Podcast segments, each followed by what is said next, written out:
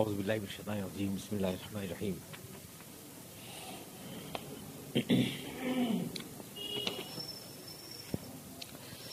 ويعبدون من دون الله ما لا ينفعهم ولا يضرهم، وكان الكافر على ربه ظهيرا. وما أرسلناك إلا مبشرا ونذيرا. قل ما أسألكم عليه من أجر إلا من شاء أن يتخذ إلى ربه سبيلا. وتوكل على الحي الذي لا يموت وسبح بحمده وكفى به بذنوب عباده خبيرا الذي خلق السماوات والأرض وما بينهما في ستة أيام ثم استوى على العرش. الرحمن فسل به خبيرا وإذا قيل لهم اسجدوا للرحمن قالوا وما الرحمن.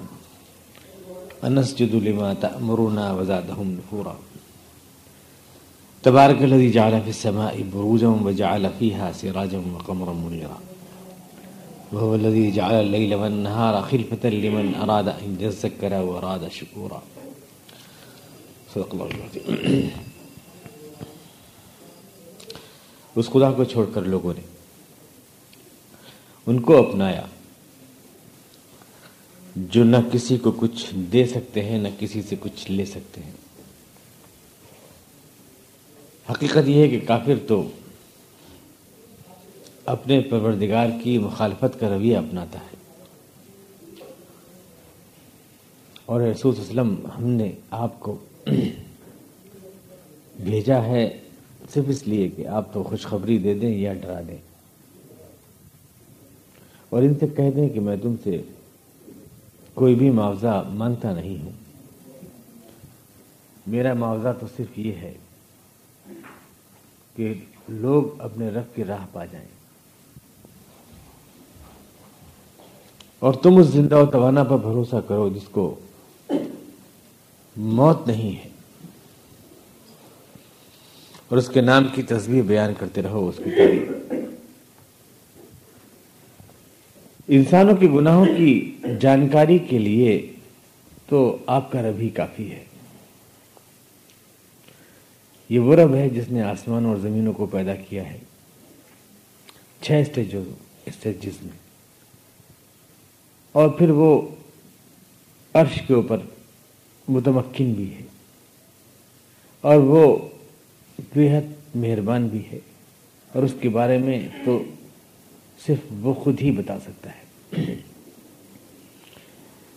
جب اس خدا کے بارے میں، اس رحمان کے بارے میں کہا جاتا ہے کہ اس کے لیے اداد گزار بن جاؤ، تو کہتے ہیں کہ یہ رحمان کیا ہوتا ہے؟ اور کیا ہم ہر اس ذات کے آگے جھک جائیں جس کا تم ہمیں حکم دو؟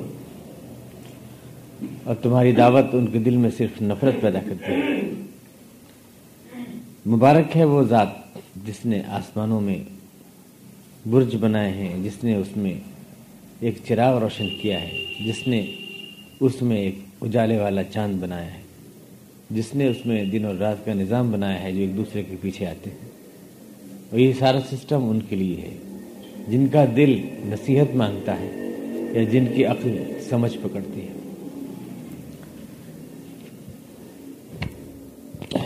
قرآن کریم کی پچھلی آیات میں بتایا تھا آپ کو کہ یہ جو پوری کائنات کا نظام ہے، حضور وسلم کو جو اعتراضات تھے تو اس کے پس منظر میں ہے یہ سورہ فرقان، یہ ختم ہونے جا رہی ہے۔ جو اعتراضات تھے، ان اعتراضات کا تجزیہ تھا پہلے۔ اس میں، اس کے بعد پھر اسلام کا جو نقطۂ نظر ہے، اس کو اللہ تعالیٰ نے بیان فرمایا تھا۔ زندگی کی پوری اس کائنات کے حقائق کو سامنے رکھ کر دنیا کو آپ دیکھیں۔ اور بتایا تھا کہ ہر تین جو دعوے ہیں اسلام کی رسالت، آخرت اور توحید یعنی اللہ کے اس کائنات کے نظام کو چلا رہا ہے، اپنے رسول کی معرفت وہ اپنا پیغام بھیجتا ہے اور جو اس کی مخالفت کرتے ہیں، ان کا وہ حساب رکھتا ہے۔ یہ جو تین دعوے ہیں اللہ تعالیٰ کے، آخرت کو آنا ہے، رسول آتے ہیں اور اللہ ہی پوری کائنات کا مالک منتظم ہے۔ یہی فرق ہے ہمارا جو دیگر مذاہب سے۔ عیسائیت بھی ہے، یہودیت بھی ہے، ہندو دھرم بھی ہے، دنیا میں سینکڑوں مذاہب ہیں۔ اسلام کا امتیاز ہے، یہ تین عقیدے۔ توحید رسالت اور آخرت۔ اللہ صرف ایک نہیں ہے، بلکہ پوری کائنات کا مالک ہے اور حکم دینے کا حق بھی اسی کو ہے۔ اور اپنے احکامات وہ خود نہیں لاتا ہے، بلکہ کسی انسان کو بھیجتا ہے۔ اور پھر وہ اس کو چیک بھی کرتا ہے اور جو اس کو نہیں مانتے ہیں، ان کا وہ حساب کتاب ہے کہ وہ دین ملے گا، ایک آخرت کا دن آئے گا۔ یہ تین عقیدے ہیں جو اسلام کے امتیاز ہیں۔ ان تینوں کے لیے اللہ تعالیٰ نے اس پوری کائنات کو پچھلے درس میں آپ نے سنا، پیش کیا۔ ہر چیز ان تینوں چیزوں کو ثابت کرتی ہے اس کائنات کی۔ تفصیل سے درس میں سن چکے ہیں آپ پچھلے کہ میں نے بتایا تھا کہ ملٹی ڈائمینشن ہوتا ہے۔ اللہ تعالیٰ کا جو انداز بیان ہے وہ ایسا ہے کہ جیسے ایک ہیرے میں سے چار چاروں طرف کرنے پھوٹتی ہیں، ایسے اللہ تعالیٰ کے الفاظ جو ہوتے ہیں، اس میں لیئرس ہوتی ہیں۔ ہر لفظ ہر چیز کو ثابت کرتا ہے۔ اور اس پورے ماحول کو بھی، رسول کی ضرورت بھی اور ان کی مخالفت کا پس منظر بھی اور آخرت کا اس بات بھی اور توحید کا اس بات بھی، یہ سب چیزیں پچھلے آیات میں آ چکی ہیں جو آپ نے سنی تھی۔ اللہ تعالیٰ نے فرمایا تھا کہ دیکھو تم، اس میں دیکھو دیکھو بارش برستی ہے، اللہ نے فرمایا تھا۔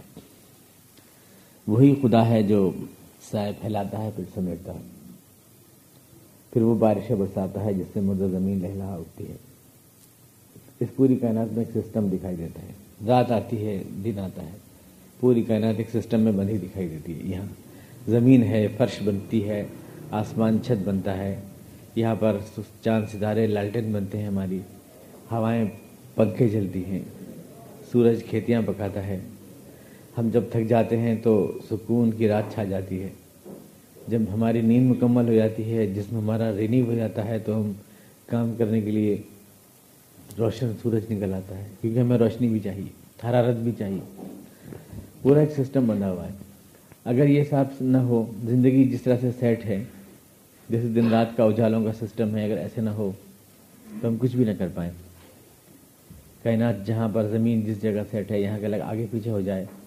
تو زمین بالکل گرم ہو جائے یا ٹھنڈی ہو جائے۔ کشش کا نظام بگڑ جائے۔ تھوڑا سورج کے پاس چلے جائے تو سورج میں جا گرے۔ تھوڑا پیچھے ہٹ جائے تو ڈسٹینس بڑھتے بڑھتے چلے جائیں۔ تھوڑا اینگل چینج ہو جائے زمین کا تو موسم ختم ہو جائے۔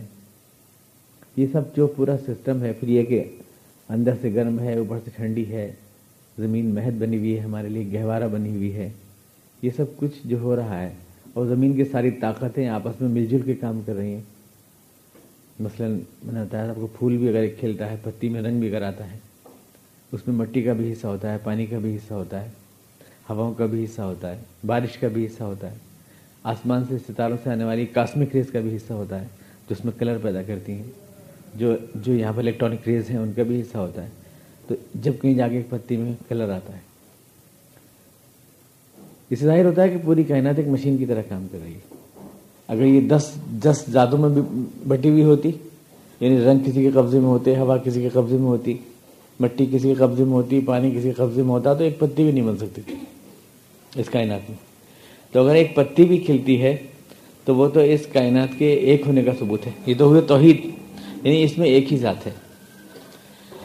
نظام کی وحدت بتا رہی ہے کہ چلانے والا بھی ایک ہی ہے۔ ورنہ جھگڑا ہونا چاہیے تھا۔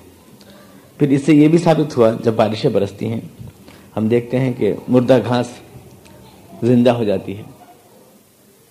تو جب ایک مردہ گھاس میں زندگی دوڑ جاتی ہے، تو کیا اس کائنات کے مردہ ہونے کے بعد اس کے دوبارہ زندہ ہونے میں کون سا سوال رہ جاتا ہے؟ یہ نظارہ تو ہم روز دیکھتے ہیں۔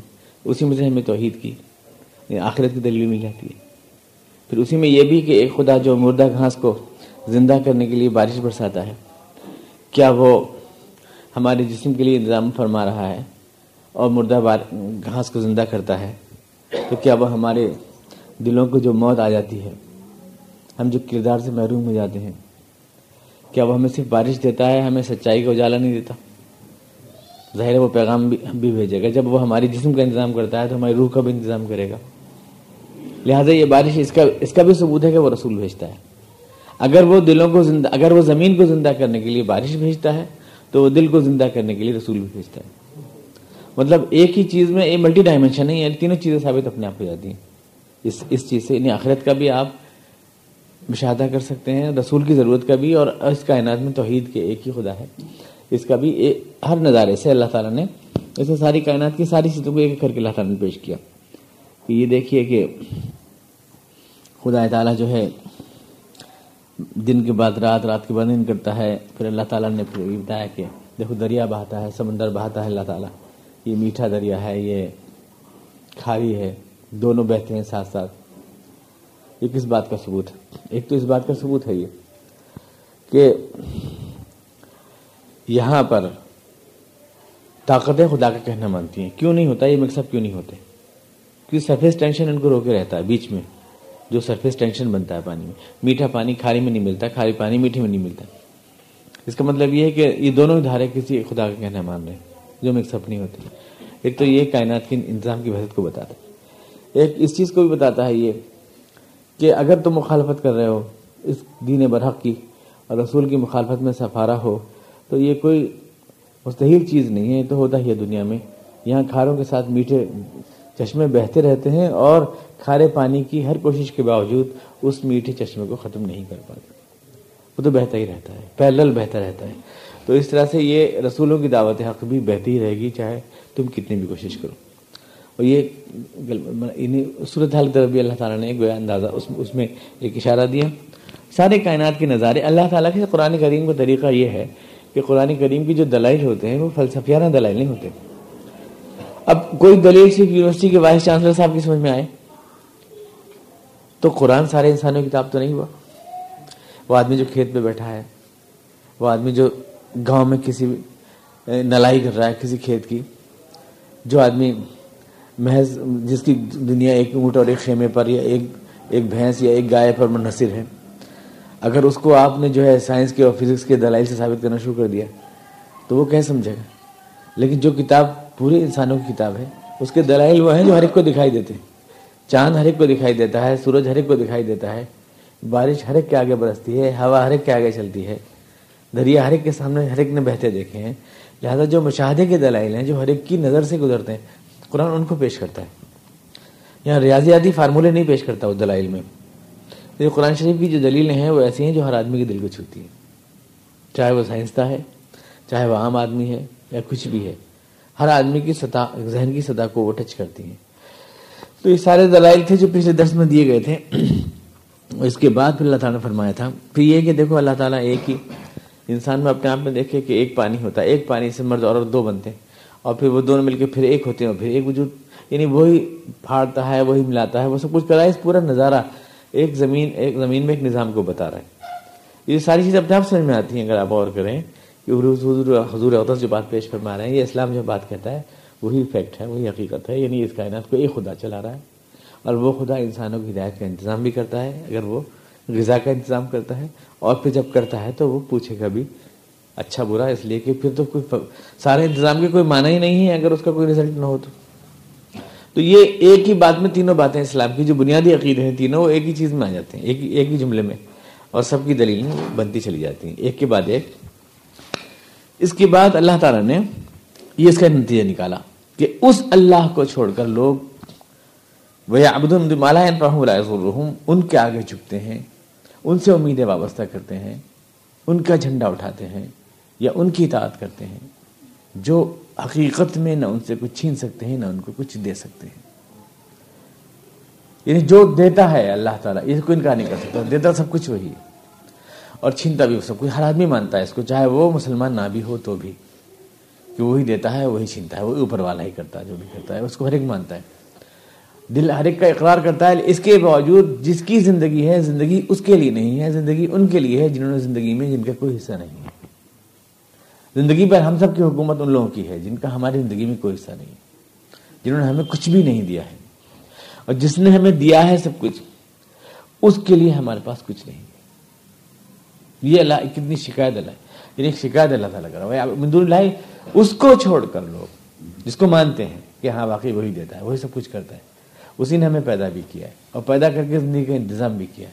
اور سب کچھ اس نے ہمارے لیے کیا، فراہم بھی کیا ہے۔ اس کے لیے ہمارے پاس کوئی جذبہ نہیں کوئی جذبہ نہیں۔ دوسروں کے نام پر ہم مر بھی جاتے ہیں، خون بھی دے دیتے ہیں، دوستیاں، دشمنیاں بھی مول لے لیتے ہیں۔ اس کے لیے ہمارے پاس کوئی جذبہ نہیں، کچھ نہیں کرتے ہیں اس کے لیے۔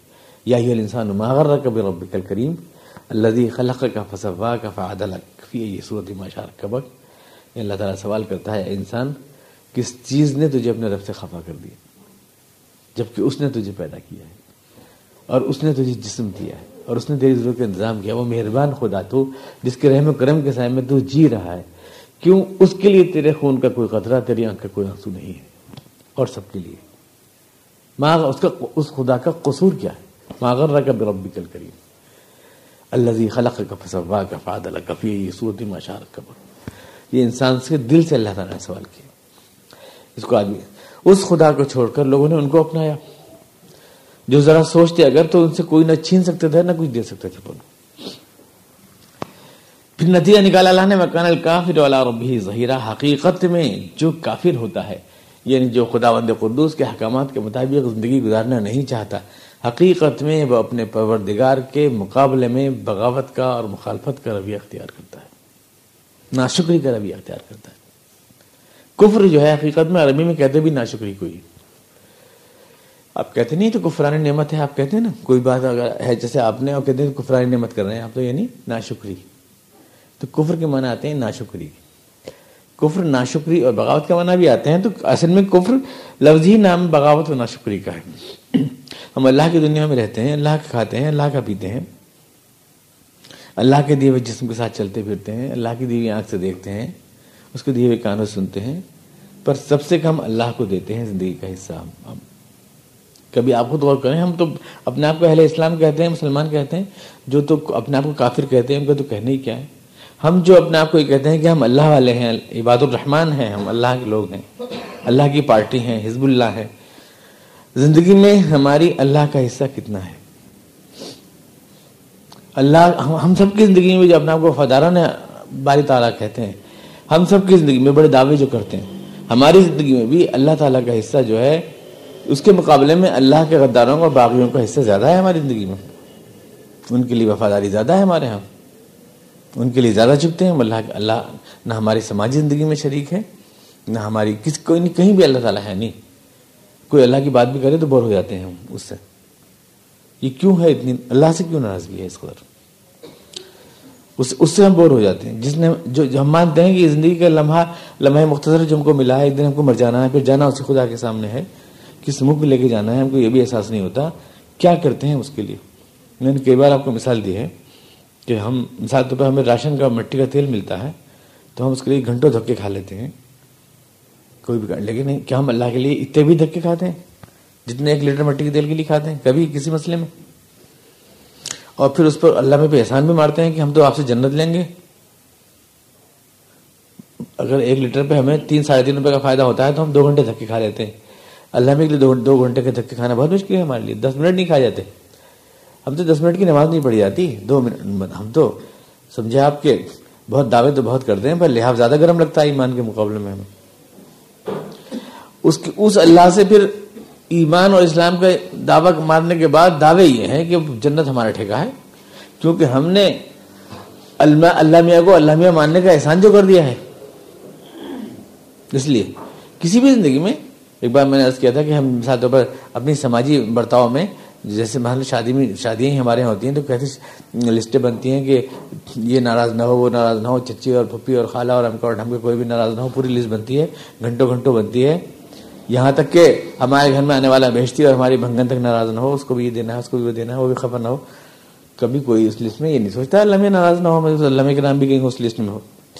ہماری زندگی میں کہیں بھی مذہب صرف چھٹی انگلی ہے، جس کا کوئی فنکشن نہیں ہوتا۔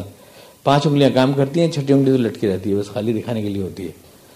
تو اللہ، اسلام، اللہ سے وفاداری، ہم لوگوں کی زندگی میں جو اسلام کی بات کرتے ہیں، ان کی زندگی میں چھٹی انگلی ہے صرف۔ اس زیادہ کچھ نہیں ہے اللہ کے لیے۔ یا لینن ماسک کے نام پہ جان دینے والے لوگ مل جائیں گے، آپ کو خون بہانے والے، اللہ ان کے نام پر، جھوٹوں کے نام پر۔ اللہ کے نام پہ بہت کم ملیں گے۔ بہت کم لوگ ملیں گے۔ یہ تو اللہ کی بردباری ہے جو اللہ تعالیٰ برداشت کرتا ہے۔ دیتا سب کچھ میں ہوں۔ وجود زندگی کی دولت میں نے دی ہے۔ اس کے باوجود میں چاہوں تو کیڑوں کی طرح سب کو مسل دوں۔ یہ میرے مقابلے میں سرکشی کرتے ہیں، نقشے بازی دکھاتے ہیں، ادھر ادھر جاتے پھرتے ہیں اور اوپر سے یہ بھی دھوس مارتے ہیں کہ میں اور میری نعمتیں اور میری نعمتیں اور میری جنتیں زمین کی جاگیر ہیں۔ اگر اللہ کو غصہ نہیں آتا تو اس لیے کہ وہ رحمان ہے۔ الرحمان الرحمن رحمان ہے۔ تو وہ شکایت دیکھیں اللہ کی، کس نے تجھے اپنے رب سے خفا کیا؟ میں نے قصور کیا کیا تھا تیرا۔ میں ہی کیوں سب سے آخر میں آیا؟ زندگی کے سارے اس میں۔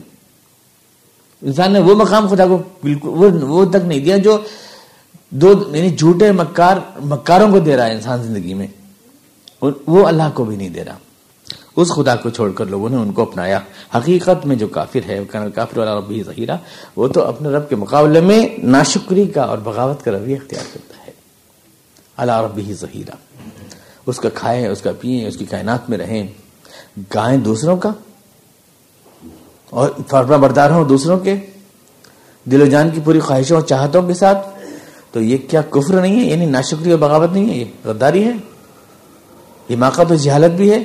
ہمیں یہی پتہ نہیں، ہم رہتے کس کی حکومت میں ہے ہمارا مالک و آقا کون ہے؟ اس کو مالک مانے پھر رہے تو یہ ایک اللہ نے آپ کے دل کو چھوا ہے، اس جملے کے حقیقت میں جو ایسا کرتا ہے، وہ تو اپنے رب کے ساتھ بہت ہی ناشکری اور بہت ہی غداری کرتا ہے۔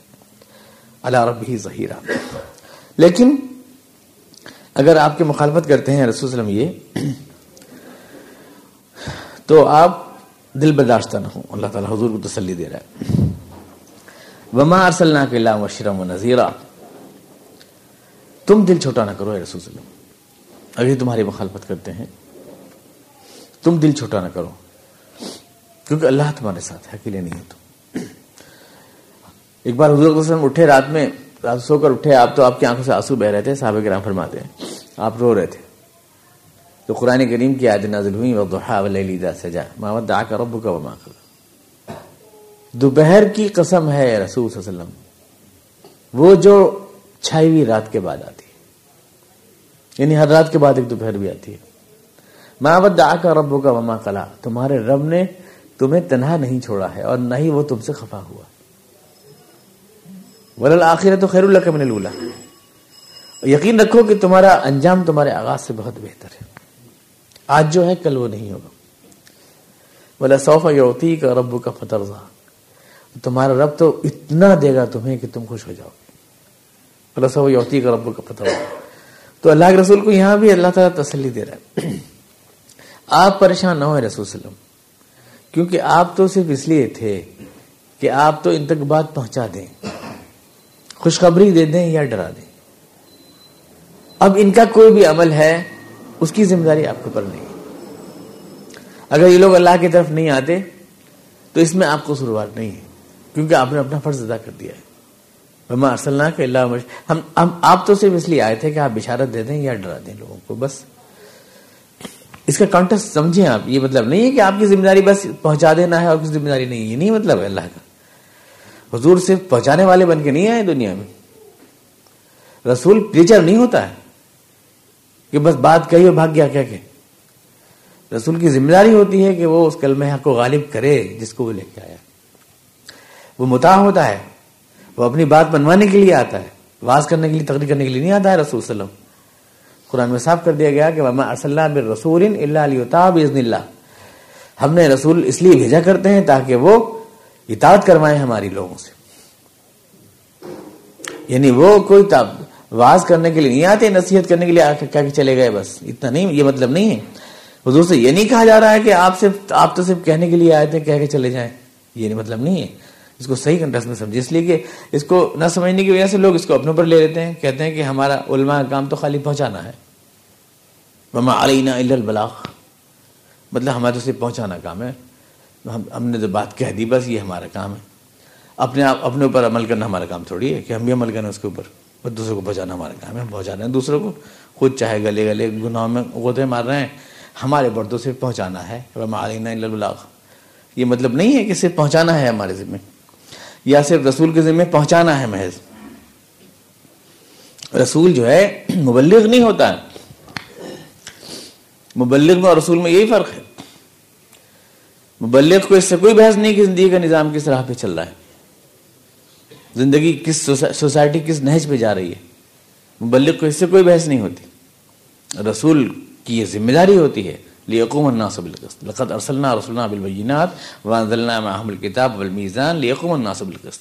میں نے اس لیے بھیجا ہے رسولوں کو تاکہ وہ لوگوں کو قائم کر دیں حق کی راہ پر۔ بات کیا کہ نہ چلے جائیں خالی۔ قائم کر دیں۔ جو کہا ہے اس کے مطابق زندگی کا نظام ڈھال کے جائیں۔ یہ ہوتا ہے۔ تو خالی رسول، بشیر و نذیر نہیں ہوتا۔ لیکن یہاں اس اس میں کہا جا رہا ہے کہ ان کی کسی بدعملی کی ذمہ داری آپ کے اوپر نہیں ہے۔ یہاں یہ نہیں کہا جا رہا کہ آپ کی ذمہ داری بس یہی ہے کہ آپ بس کہہ دیں۔ بلکہ یہ کہ آپ نے تو کہہ دیا، لیکن اس کے باوجود اگر وہ راہ پر نہیں آئے تو اس کی کوئی ذمہ داری آپ کے اوپر نہیں ہے۔ آپ سے جواب طلب نہیں کیا جائے گا۔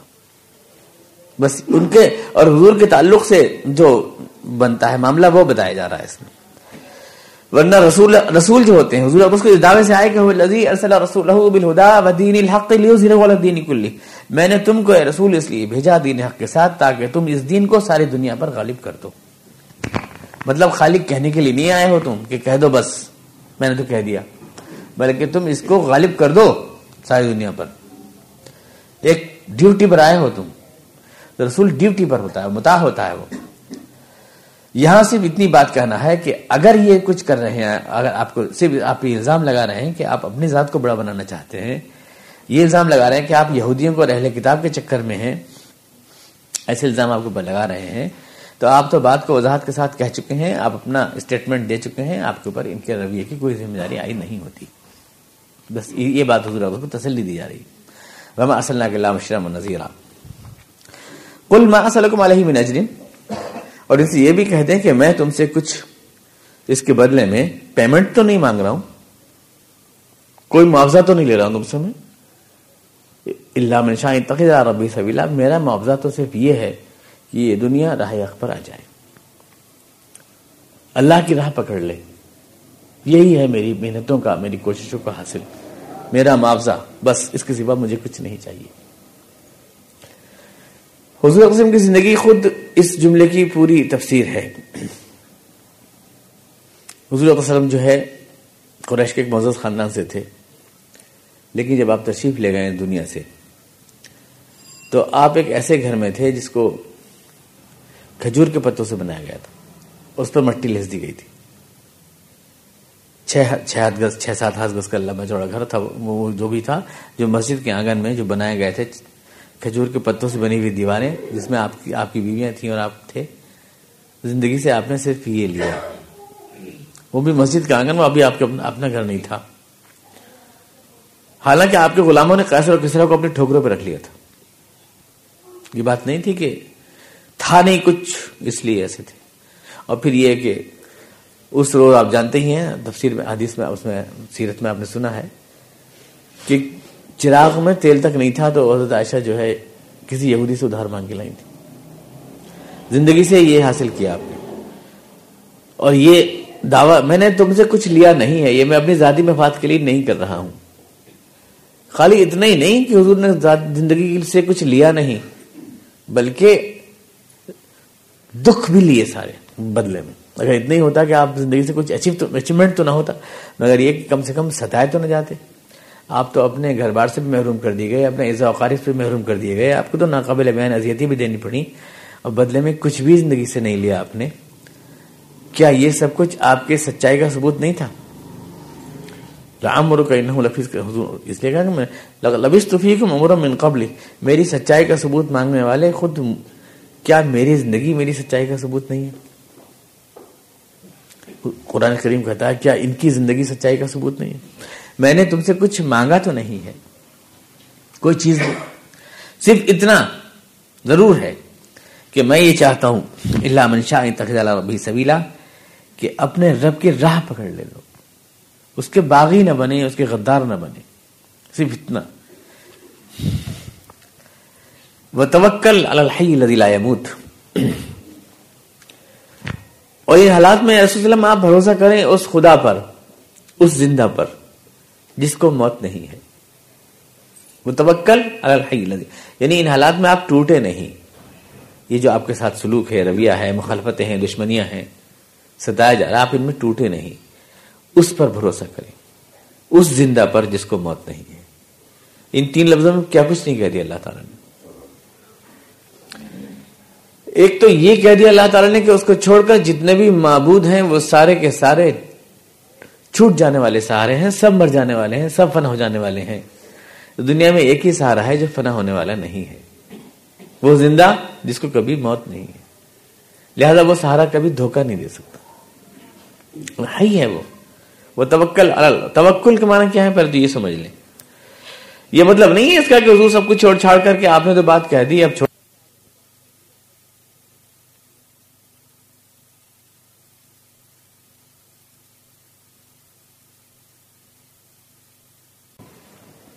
صرف خدا کافی ہے یعنی کسی تام جھام کی ضرورت نہیں ہے۔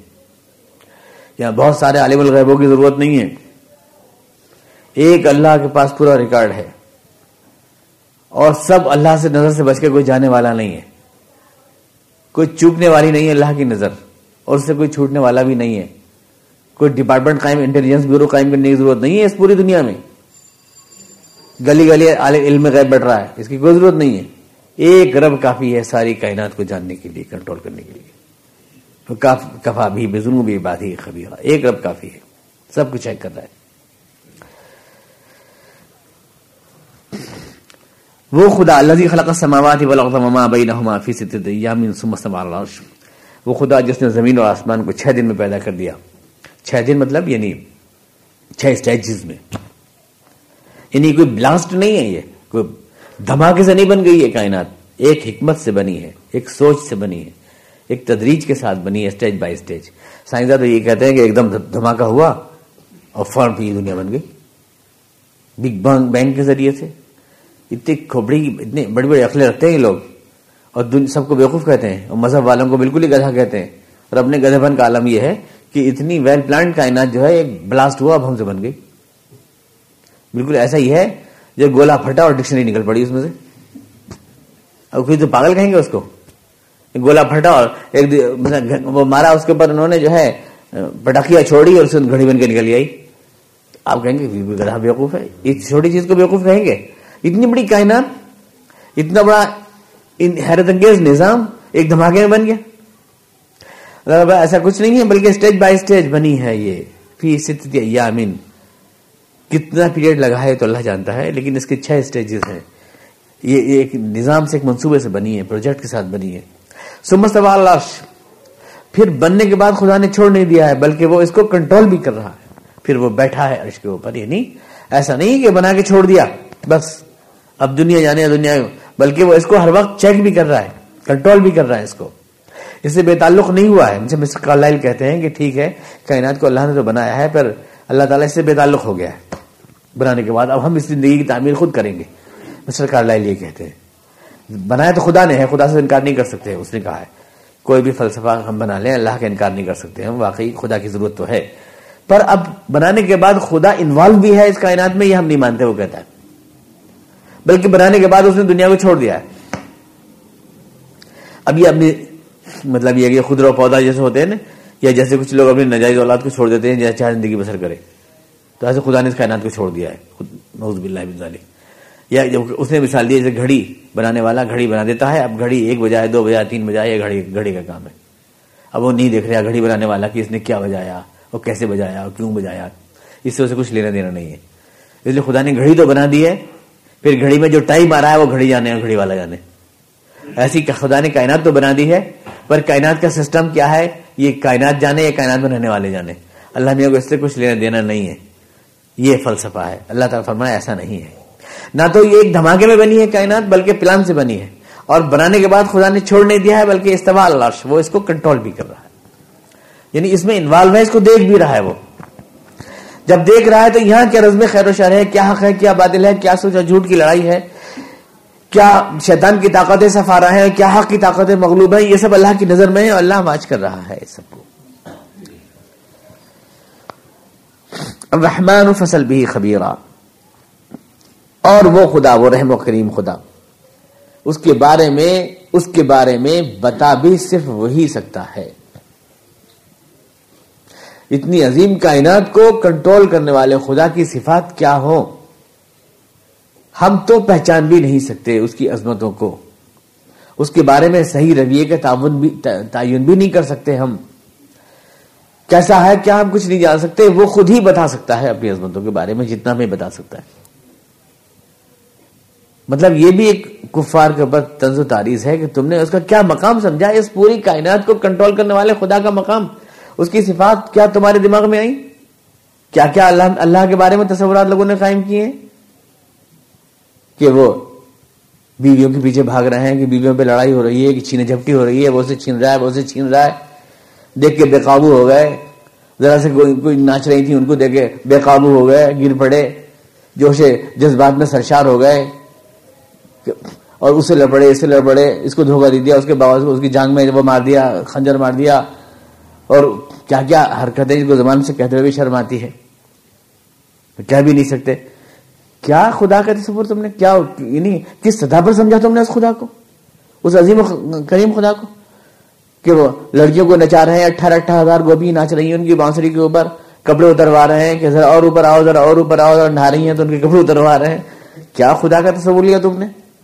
کیا عظمت سمجھی تم نے اس کو؟ خدا کو کہاں سمجھا تم نے؟ چھپ کے بیٹھ گئے پیڑ میں، اور وہ نیچے کو نہا رہی ہیں، ان کی گوبیاں ہیں تو ارے اور نکل کے آؤ، کپڑے جب دوں گا، ارے اور نکل کے آؤ۔ تم نے خدا کے بارے میں کیا یعنی کیا تصور قائم کیا۔ یوں سمجھو کہ اپنے آپ کو خدا کی عظمتوں پہ ڈھالنے کی جگہ، اپنے کردار کی گندگیوں پہ خدا کو ڈھال دیا تم نے۔ یعنی تم تو خدا کی عظمتوں تک اپنے آپ کو پہنچانے کے قابل نہ بنے، بلکہ اپنی پستیوں تک خدا کو ڈال لائے۔ جو گندگیاں اپنے میں تھی اس کے حساب سے خدا بنا لیے اپنے اور تراش لیے۔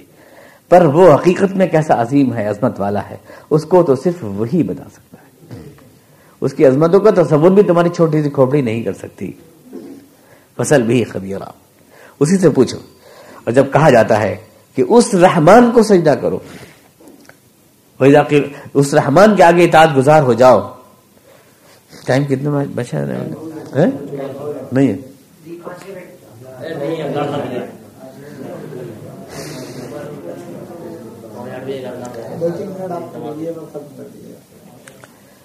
تو اس خدا کی عظمتوں کا تصور بھی نہیں کر سکتے، اللہ فرما رہے ہیں۔ اور جب کہا جاتا ہے کہ اس رحمان کو سجدہ کرو، اس رحمان کے آگے تاط گزار بنو۔ تو رحمان چونکہ ان کی لینگویج کا لفظ نہیں تھا، یہودیوں، یہ یہودیوں کا اور عیسائی، اور ان کے اس الزام کو کہ حضور جو ہے عیسائیوں کے اور یہودیوں کے چکر میں تقویت ملتی تھی اس لفظ سے۔ لفظ میں سونگ رہے تھے وہ۔ رحمان کا لفظ استعمال تھا اہل کتاب کے ہاں مشرقین کے ہاں استعمال نہیں تھا۔ تو جیسے لفظ میں سونگ لیتے ہیں نا کہ یہ کہاں کا آدمی ہے؟ میرے بھائیوں بزرگوں اور دوستوں آپ سمجھ جائیں گے کون ہے؟ برادران اسلام، آپ سمجھ جائیں گے کون ہے؟ کسی نے کہا پیارے نبی تو آپ سمجھ جائیں گے اور کسی نے کہا مصطفیٰ تو آپ سمجھ جائیں گے کون ہے؟ نہیں، آپ لفظ سمجھ لیتے ہیں نا؟ ہماری اس پوری زندگی حضور کے بتائے ہوئے طریقے پہ آ جائے، یہ آئیے زندگی کے گوشے میں اسلام کو رہنما بنائے۔ بات تو ایک ہی ہے، پر آپ سمجھ جائیں گے یہ کون کہہ رہا ہے، یہ کون کہہ رہا ہے؟ لفظوں سے آپ سمجھ جاتے ہیں۔ یہ کہاں سے بول رہا ہے؟ ہمارے یہاں ایک صاحب تھے، وہ گھیر کے لائے مرکز سے کچھ حضرات کو یہ کہہ کہ بھائی تبلیغ ادارہ قائم کر رہے ہیں تبلیغ ادارہ قائم کر رہے ہیں وہ آگے بےچارے یہاں کے انہوں نے کہا کہ اب بعد نماز ظہر حضرت کی تقریر ہوگی۔ فوراً سمجھ گیا کہ یہ آدمی دھوکہ دے کے لایا ہمیں۔ حضرت کا بیان ہوگا، کہتے، تقریر ہوگی مطلب یہ اپنا آدمی نہیں ہے۔ لفظ سے لوگ سمجھ جاتے ہیں نا، لفظوں سے۔ تو جب کہا رحمان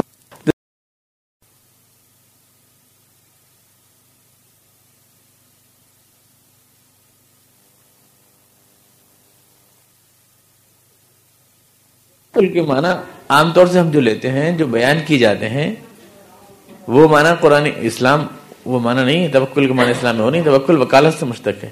مشتق ہے نہیں وکالت۔ وکالت کہتے ہیں کسی پر اعتماد کر کے اپنے سارے وسائل اس کے حوالے کر دینا۔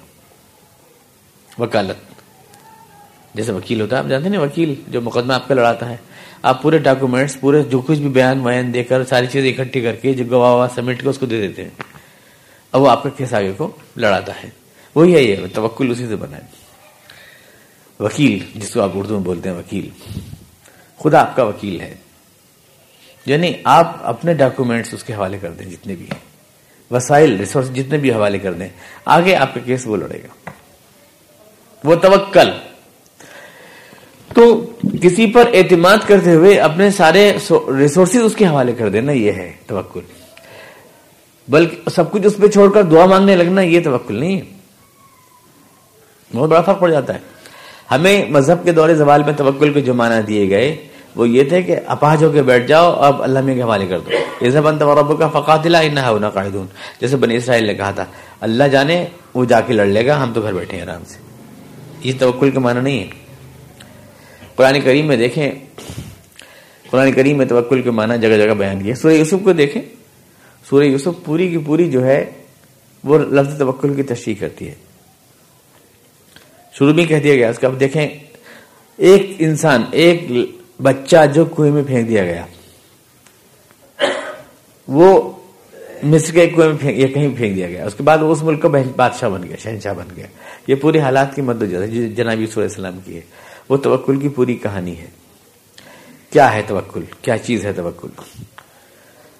اسباب، دیکھیے، ایک مسلمان کا یقین ہوتا ہے، دنیا میں جو کچھ بھی ہوتا ہے، وہ اسباب کے دائرے میں ہوتا ہے۔ یہ قرآن کریم کا ارشاد ہے۔ یہاں کوئی چیز ڈائریکٹ نہیں ہوتی، آسمان سے کوئی آدمی آ کر اللہ میاں کے سکام انجام دے جائیں ایسا نہیں ہوتا، جو کچھ کرنا ہوگا، آپ کو کرنا ہوگا۔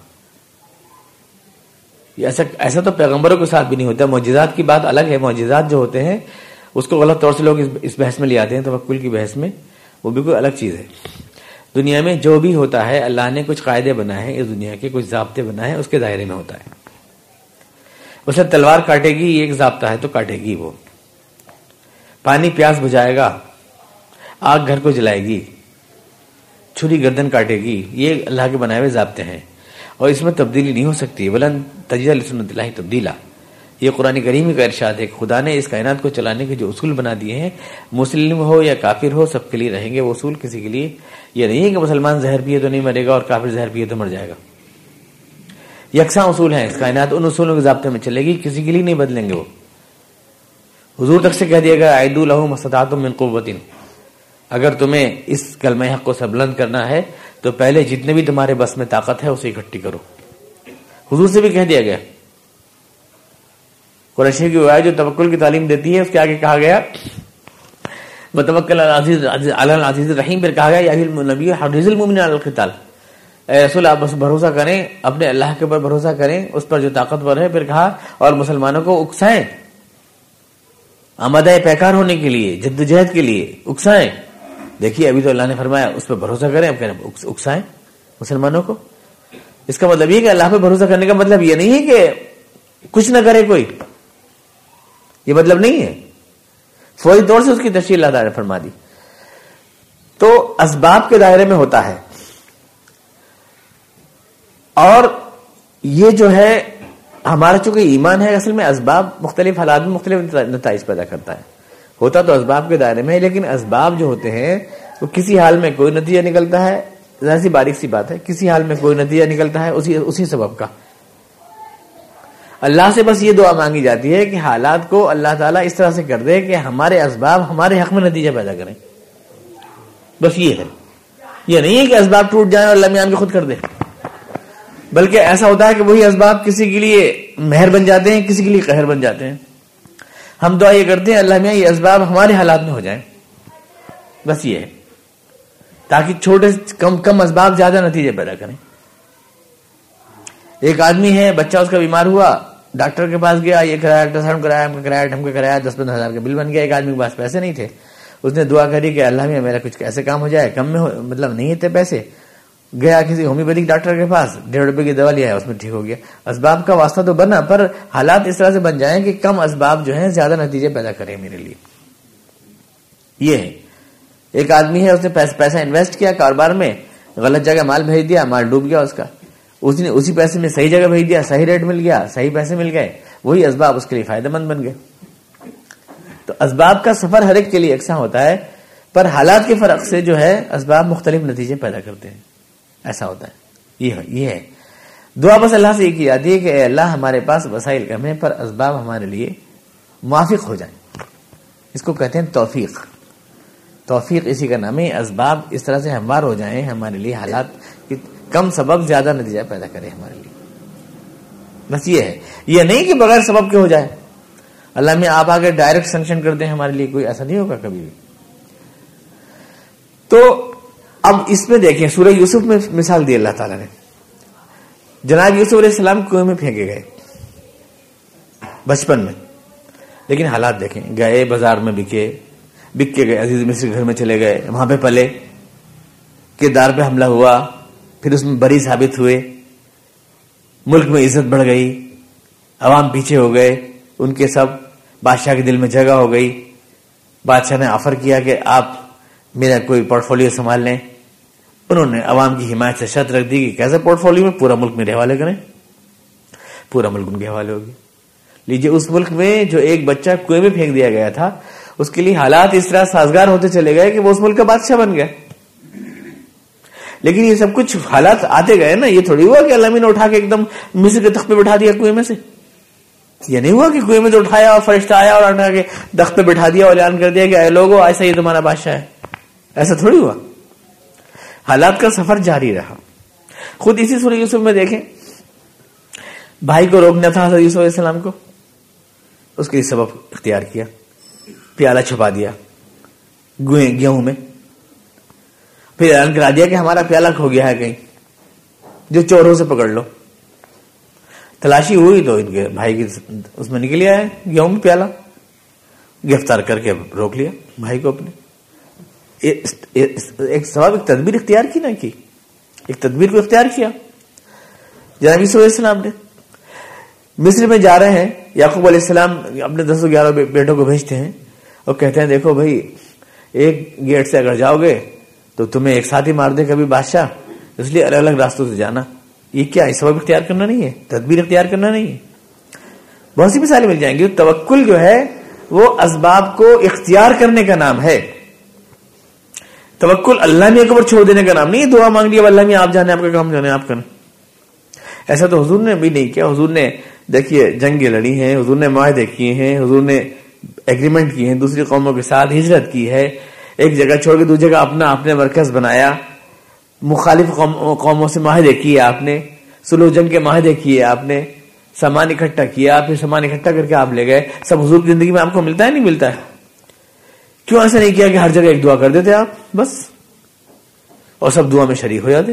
جتنے بھی تھے، صحابہ کے یہ دعا ہو رہی ہے، دعا ہو رہی ہے۔ اور اس میں سب برکت سارے کام ہو جاتے۔ حضور کی دعا کو تو ریجیکٹ ہونے کا کوئی سوال ہی نہیں تھا۔ وہ ہو جاتی۔ لیکن یہ کہ حضور نے تو نہیں مانگی دعا، نہ کوئی ایسی دعا ہوئی اور نہ کبھی اس دعا نے کوئی نتیجہ برامد کیا۔ ابھی نہیں صدام حسین کے لیے کتنے دعائیں مانگی تھی آپ نے؟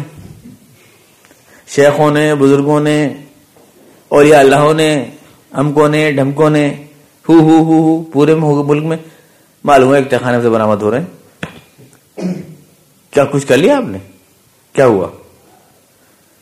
مطلب ان، اگر مان لیجیے کوئی بھی نتیجہ برامد کر تو وہ کہتے ہیں کتنی بار اللہ میاں تعالیٰ کو یہ تک چلا کیا لوگوں نے دعا میں کہ اے اللہ، اس پورے مجمع میں کوئی ایک تو ہوگا جو تیرا مقبول ہوگا، تو اس کے صدقے میں اس معلوم سو کروڑ میں کوئی ایک بھی نہ تھا؟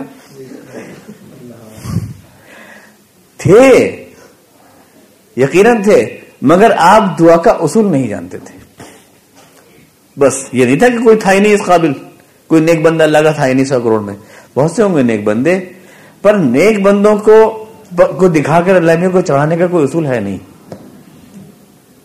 یہ اللہ دکھا دے اپنی طاقت۔ جیسے کسی اکھاڑے میں کہتے ہیں، دکھا دو بھائی پہلوان۔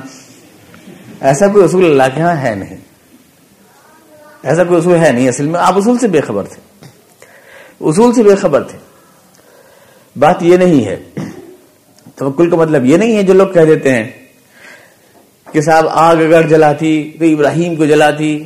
پانی اگر ڈبوتا تو نوح کو ڈبوتا تلوار اگر کاٹتی تو اسماعیل کو کاٹتی، لہذا چیزوں سے کچھ نہیں ہوتا اور سب اللہ سے ہوتا ہے۔ بس اس پہ یقین جما لو، اس میں کامیابی۔ یہ بالکل الٹی بات ہے۔ یہ بالکل ہندوانہ فلسفہ ہے۔ اس دنیا میں جو کچھ بھی ہوتا ہے، چیزوں سے ہوتا ہے۔ یہ اللہ نے بتایا وہ اصول ہے۔ ادو تم ان کو رسول سے کہا گیا، اے اللہ چیزیں اکٹھی کر لو ان کے مقابلے کے لیے اسباب۔ اور ایسے گھوڑے جو تازہ بندھے ہوئے ہوں تھان پر۔ اور ربا دل خیری تو ربو نبی اللہ کے رسول سے کہا گیا۔ نہیں ہوتا تو کیوں کہا اللہ کے رسول سے؟ اللہ کے رسول کو حکم کیوں دیا گیا؟ اس چیز کا۔ کیوں دیا گیا؟ اب جو معجزات ہیں بے شک، معجزات ہیں۔ جیسے حضور وسلم کی مدد کی گئی، جنگ بدر میں فرشتے آئے۔ اور مطلب یہ کم مسلمان تین سو تیرہ زیادہ طاقت پر غالب آ گئے، فرشتوں نے مدد کی۔ ہوتا ہے، بے شک۔ ایسے، لیکن یا معجزات جو ہوتے ہیں نا، یا باقی پانی میں ڈوبے نہیں انہوں علیہ السلام، یہ بھی صحیح ہے۔ اور اسماعیل السلام چھری سے کٹے نہیں، یہ بھی صحیح ہے۔ اور آگ نے نہیں جلایا ابراہیم علیہ السلام کو، یہ بھی صحیح ہے۔ لیکن یہ سب معجزات ہیں۔ معجزات جو انبیاء کرام کے ساتھ خاص ہوتے ہیں۔ اور وہ ہمیشہ نہیں ہوتے زندگی میں کوئی ایک آدھ معجزہ کسی پیغمبر کو اس لیے ملا ہے تاکہ اس کے حوالے سے وہ یہ ثابت کرے کہ اللہ کی مدد اور قوت میرے ساتھ ہے۔ یہ معجزہ اس لیے ہوتا ہے، وہ اپنی سچائی کا ثبوت کے طور پر اللہ تعالیٰ اس کو دیتا ہے۔ یہ معجزات ہوتے ہیں، معجزات کا انکار نہیں کر رہا۔ لیکن اس کا یہ مطلب نہیں ہے کہ چونکہ وہ نماز بہت پڑھتے تھے اور بڑے یقین والے تھے، لہذا آگ ان کو نہیں جلاتی تھی۔ لہذا اگر میں یقین والا بن جاؤں تو تندور میں کود جاؤں گا اور میرا کچھ نہیں ہوگا۔ یہ رزلٹ نکالنا کہ امال اور یقین کی قوت سے ساری امت صاحب موجودہ بن جائے گی اور میں رسول ہو جاؤں گا۔ یہ نہیں ہوگا۔ جو معاملے پہ موجزات کسبی چیز نہیں ہے جو اب ایک صاحب نے تقریر میں نے خود سنا کہا نے کہ حضور نے انگلی اٹھائی، چاند کے دو ٹکڑے ہو گئے۔ یہ انگلی اتحیات میں جب ایمان و یقین کے ساتھ اٹھے گی تو اس کی طاقت کا کیا حل ہوگا؟ یعنی جب اتحیات میں اٹھے گی جب اس انگلی میں ایمان و یقین کی طاقت آئی تو اس نے چاند کے ٹکڑے کر دیے۔ جب یہ ایمان اتحیات میں اٹھے گی، ایمان و یقین کے ساتھ تو طاقت کا عالم کیا ہوگا؟ ایٹم بم میں کیڑے پڑ جائیں گے، مسٹر بش جو ہیں، باولے ہو جائیں گے۔ انگلی میں کوئی طاقت نہیں ہے نا؟ انگلی میں کوئی امال و یقین کے نتیجے میں انگلیوں میں طاقت نہیں آتی ہے۔ جسمانی ریاضتیں، تپسیا کرنے سے آدمی کچھ چمتکار دکھانے لگتا ہے۔ یہ ہندو رشیوں منیوں کا عقیدہ ہے، اسلام کا عقیدہ نہیں ہے کہ امال میں کوئی چمتکار پیدا ہو جاتا ہے یہ امال کا چمتکار نہیں ہے تو اللہ کی براہ راست اللہ کی طرف سے آئے حکم ہوتے تھے جو ہوئے، جو اسماعی السلام کے ساتھ ہوا، جو پیغمبروں کے ساتھ ہوتا ہے۔ میں اگر ہی ایمان یقین والا بن جاؤں، تو میں بھی جو ہے ایسی مطلب یہ کہ آگ میرے لیے بھی گلزار بن جائے گی اور میرے لیے بھی جو ہے یہ سب چمتکار ہونے لگیں گے۔ یہ سب نہیں ہوگا، یہ تو پیغمبروں کے ساتھ معجزات ہوتے ہیں، جو ان کا خاصہ ہوتے ہیں۔ پوری امت اسلامیہ معجزات دکھانے لگے گی ایک دن، اور کچھ اسباب غیر مؤثر ہو جائیں گے، یہ اسلام کا عقیدہ نہیں ہے۔ لیکن ہمارے ہاں یہ ایسے کہا جاتا ہے جیسے عقیدہ ہے خالص ہندوانی عقیدہ ہے یہ۔ ہمارے ہاں ایسے کہا جاتا ہے کہ صاحب وہ مردہ بکری زندہ کر دی۔ اور علماء بیٹھے گئے سبحان اللہ۔ یعنی, یعنی علم کو طاقت رکھے جاتے ہیں کہاں رکھے جاتے ہیں؟ اسلام کی عقائد واضح ہیں اسلام کی تفصیلات توکل کا مفہوم واضح ہے۔ مگر جب ایک رو بنتی ہے نا تو اس رو میں سب کچھ ہونے لگتا ہے۔ توکل توکل و علی العزیز الرحیم۔ قرآن نے کہا، علی الحی الذی، اس زندہ پر بھروسہ کرو جو کبھی مرے گا نہیں، جس کو کبھی موت نہیں آئے گا۔ ہر سہارا چھوٹ جائے گا، پر اس کا سہارا نہیں چھوٹے گا۔ کیونکہ ہر سہارا فانی ہے اس کے علاوہ۔ اللہ تعالیٰ یہ کہنا چاہتا ہے الحی۔ اب حی کے معنی دیکھیے کیا ہوئے پھر یہاں؟ دو باتیں کہی اس میں لانے۔ ایک تو یہ کہ اللہ کے علاوہ کوئی بھی حی نہیں ہے یعنی کوئی ہمیشہ باقی رہنے والا، کوئی ہمیشہ زندہ رہنے والا نہیں ہے۔ ایک تو یہ دعویٰ ہوا۔ اور ایک دعویٰ یہ ہوا کہ یہ جتنے بھی ہیں تمہارے بت اور تمہارے جن سے تم تم نے وابستہ کی یہ سب فنا ہونے والے ہیں، سب ختم ہو جانے والے ہیں۔ صرف وہ ہے زندہ رہنے والا۔ ایک تو ان کے اوپر بھی اللہ تعالیٰ نے دنس کیا، ان لوگوں پر بھی کہ تمہارے سہارے چھوٹ جائیں گے، پر یہ سہارا کبھی نہیں چھوٹے گا۔ اور ایک یہ بھی اس میں دعویٰ ہے یہ ہمارے ہاں جو زندگی بٹتی ہے نا، یہ بھی زندہ، وہ بھی زندہ، وہ بھی زندہ، وہ بھی زندہ۔ اللہ فرما، اس کے سوا کوئی بھی زندہ نہیں رہے گا۔ اللہ صرف وہی ایک ذات ہے جو ہمیشہ زندہ رہنے والی ہے۔ صرف وہی ایک ذات ہے جو ہمیشہ زندہ رہنے والی ہے۔ تو یہ سارے جو مسلمانوں میں عقیدے پھیلے ہوئے ہیں کہ انڈر گراؤنڈ ایک زمین آباد ہے پوری زندگی مکمل، اور ہم نے بہت سے لاکھوں ہزار انسانوں کو زندہ جاگور کر رکھا ہے۔ یہاں پر یہ یعنی یہ گستاخی ہم نے کر رکھی ہے کہ زندے چہل رہے ہیں پہل رہے ہیں بیویاں آ رہی ہیں، بیویاں جا رہی ہیں ان کی، ان کے پاس۔ یہ عقیدہ کہاں سے اسلام میں آیا ہم نہیں جانتے اسلام کے اندر تو اس کا ایک بات میں آپ کو بتاؤں۔ ہم لوگوں کو جو یہ اصل میں غلطی ہوتی ہے، ایک بار رمضان رمضان میں میں نے آپ کو سمجھایا تھا کہ ہم اصل میں روح اور جان کا فرق نہیں جانتے۔ روح اور جان کا فرق نہیں جانتے۔ روح جو ہے وہ اللہ تبار تعالیٰ کا عطیہ خاص ہے۔ حی ہے اللہ تعالیٰ، زندہ ہے اللہ تعالیٰ۔ اور روح اس کا امر ہے، اس کا ریفلیکشن ہے۔ روح جو ہے اصل میں یہ صرف انسان کو دی گئی ہے، یہ روح کسی اور چیز میں نہیں ہے۔ وہ نفق تو فی میں روحی نفق تو فی میں روحی ہم اس کا فرق نہیں جانتے، اس لیے ہم جان کو روح کہنے لگتے ہیں اور اس معنی میں ہم سب کہنے لگتے ہیں کہ یعنی اس کو بہت بڑا اعزاز سمجھتے ہیں۔ مثال کے طور پر حضور اللہ وسلم کے بارے میں یا شہداء کرام کے بارے میں ہمارے ہم آدمی کا، ہر آدمی کا، عام آدمی ہے یا عالم آدمی ہے، یہ ایک عقیدہ ہے کہ وہ زندہ ہے۔ بے شک زندہ ہے، زندہ کا مطلب کیا ہے؟ یہ طے ہونا چاہیے۔ جاندار ہے۔ اگر یہ مطلب ہے کہ وہ یعنی جان جو ہمیں یہاں حاصل ہے، وہ جان انہیں قبر کے اندر حاصل ہے۔ یہ ہم ثابت کرنا چاہتے ہیں۔ یہ کون سا بڑا احساس ہے جو ہم نے ان کے لیے ثابت کیا؟ تو میں نے کٹیار کے پاس بھی ہے اور گھوڑے گدھوں کے پاس بھی ہے، جان تو۔ جان کوئی بہت بڑے اعزاز کی چیز نہیں ہے۔ کسی چیز کا جاندار ہونا مطلب یہ کوئی اعزاز کی بات نہیں ہے۔ اس کا روح والا ہونا یہ ہے۔ اس کو میں بتا چکا ہوں، دونوں چیزیں الگ ہیں۔ جان الگ چیز ہے اور روح الگ الگ چیز ہے۔ روح صرف انسان کا خاصہ ہے۔ جان تو گھوڑے میں بھی ہے، گدھے میں بھی ہے۔ جان تو ہر شے میں، ہر اسپرم میں ہے۔ ابھی جو مسئلہ ہے نا کہ مثال طور پر جو ابارشن ہے تو قائق نام کا مسئلہ ہے کہ ابارشن یعنی جو اسقات کر دیتے ہیں، جو بچے کو ضائع کرا دیتے ہیں، تین مہینے کے بعد جائز نہیں ہے حرام ہے۔ اس سے پہلے حرام نہیں ہے، کیوں؟ اس لیے کہ حدیث شریف میں آتا ہے کہ آدمی کی روح اس سے متعلق ہو جاتی ہے تیسرے مہینے میں، تیسرے چوتھے مہینے میں۔ تو روح کو ختم کرنا یہ قتل ہے، نہ کہ جان کو ختم کرنا۔ جان کو ختم کرنا قتل نہیں ہے۔ کیونکہ اس سے پہلے جان ہوتی ہے، پہلے مرحلے میں اسپرم ہوتا ہے یعنی پہلے مرحلے میں بھی انسان پہلے سیکنڈ میں بھی جاندار ہوتا ہے۔ تیسرے، چوتھے مہینے تھوڑی روح آتی ہے، وہ جان تھوڑی آتی ہے، تیسرے مہینے روح آتی ہے۔ یعنی اللہ تعالیٰ نے جو روح پھونکی ہے، اس کے حصے کی، وہ آتی ہے۔ تو جان الگ چیز ہے جو پہلے لمحے سے تھی، اور روح وہ چیز ہے جو تیسرے، چوتھے مہینے میں آئی۔ جب سے قتل کا اطلاق ہونا شروع ہوا۔ ورنہ گھوڑا مار دیں کوئی بھی سے قتل نہیں کہتا مچھر مار دیں سے کوئی بھی قتل نہیں کہتا جان کا ختم کرنا قتل نہیں ہے، روح کا ختم کرنا قتل ہے۔ حضور اس کے لیے جان کا ثابت کرنا کوئی اعزاز نہیں ہے، شہیدوں کے لیے جان کا ثابت کرنا۔ یہ کوئی اعزاز نہیں ہے، یہ تو سب کو حاصل ہے۔